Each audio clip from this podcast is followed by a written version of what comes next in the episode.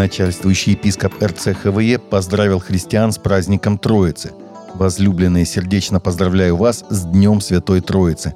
Это великий праздник, знаменующий рождение христианской церкви силой Святого Духа. Мы празднуем его с радостью, надеждой и благодарностью – для наступления Дня Пятидесятницы все они были единодушно вместе, и внезапно сделался шум с неба, как бы от несущегося сильного ветра, и наполнил весь дом, где они находились, и явились им разделяющиеся языки, как бы огненные, и почили по одному на каждом из них, и исполнились все Духа Святого, и начали говорить на иных языках, как Дух давал им провещевать. Деяния апостолов, глава 2, стихи с 1 по 4.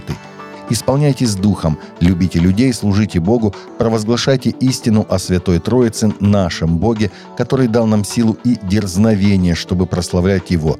Пусть Божий мир, благодать и мудрость пребывают с вами.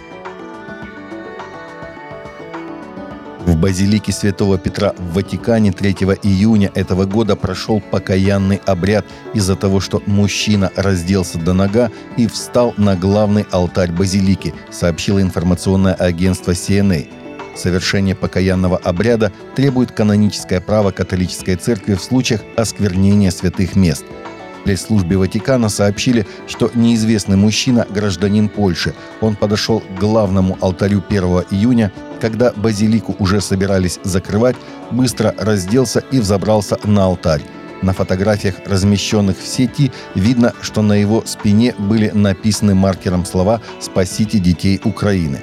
Когда подошли офицеры жандармерии Ватикана, мужчина не сопротивлялся, говорится в сообщении «Vatican News». В докладе Госдепартамента США за прошлый год по Северной Корее говорится, что христианам в этой азиатской стране, у которых есть Библия, может грозить смертная казнь, а членам семьи, даже детям, пожизненное заключение.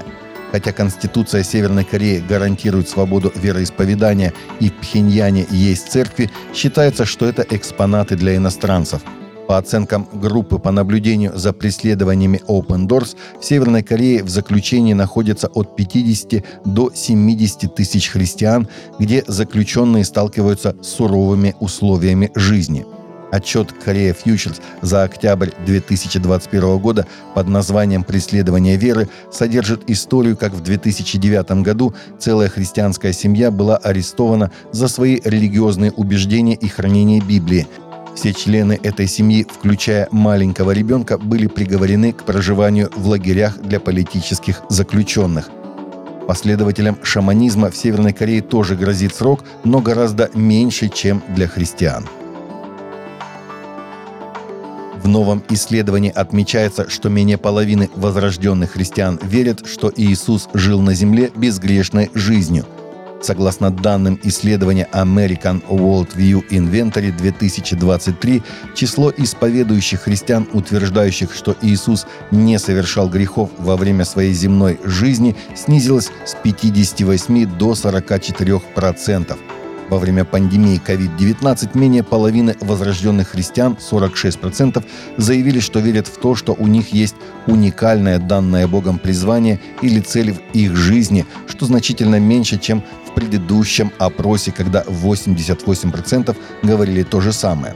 Как сообщает The Christian Post, опрос также показал, что только 44% христиан считают, что Библия однозначна в вопросе абортов. Ранее так считали 58%. Процент людей, верующих в святость человеческой жизни, также снизился с 60 до 48% а процент христиан, утверждающих, что Бог является основой всей истины, снизился с 69 до 63%. Доля христиан, которые стремятся воплотить свою веру в жизнь, снизилась с 86 до 50%, а доля христиан, которые читают или изучают Библию, по крайней мере, еженедельно, снизилась с 60 до 55%.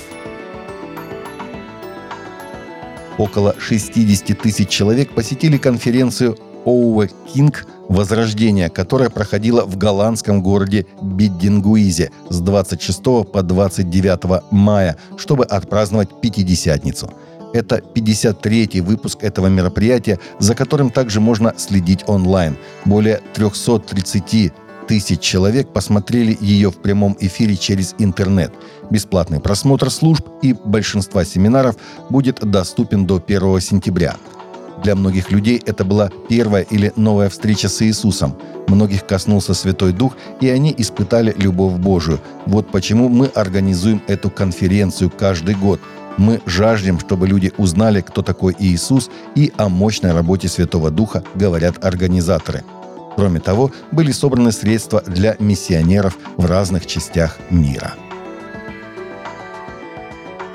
Таковы были наши новости на сегодня. Новости взяты из открытых источников. Всегда молитесь о полученной информации и молитесь о страждущих.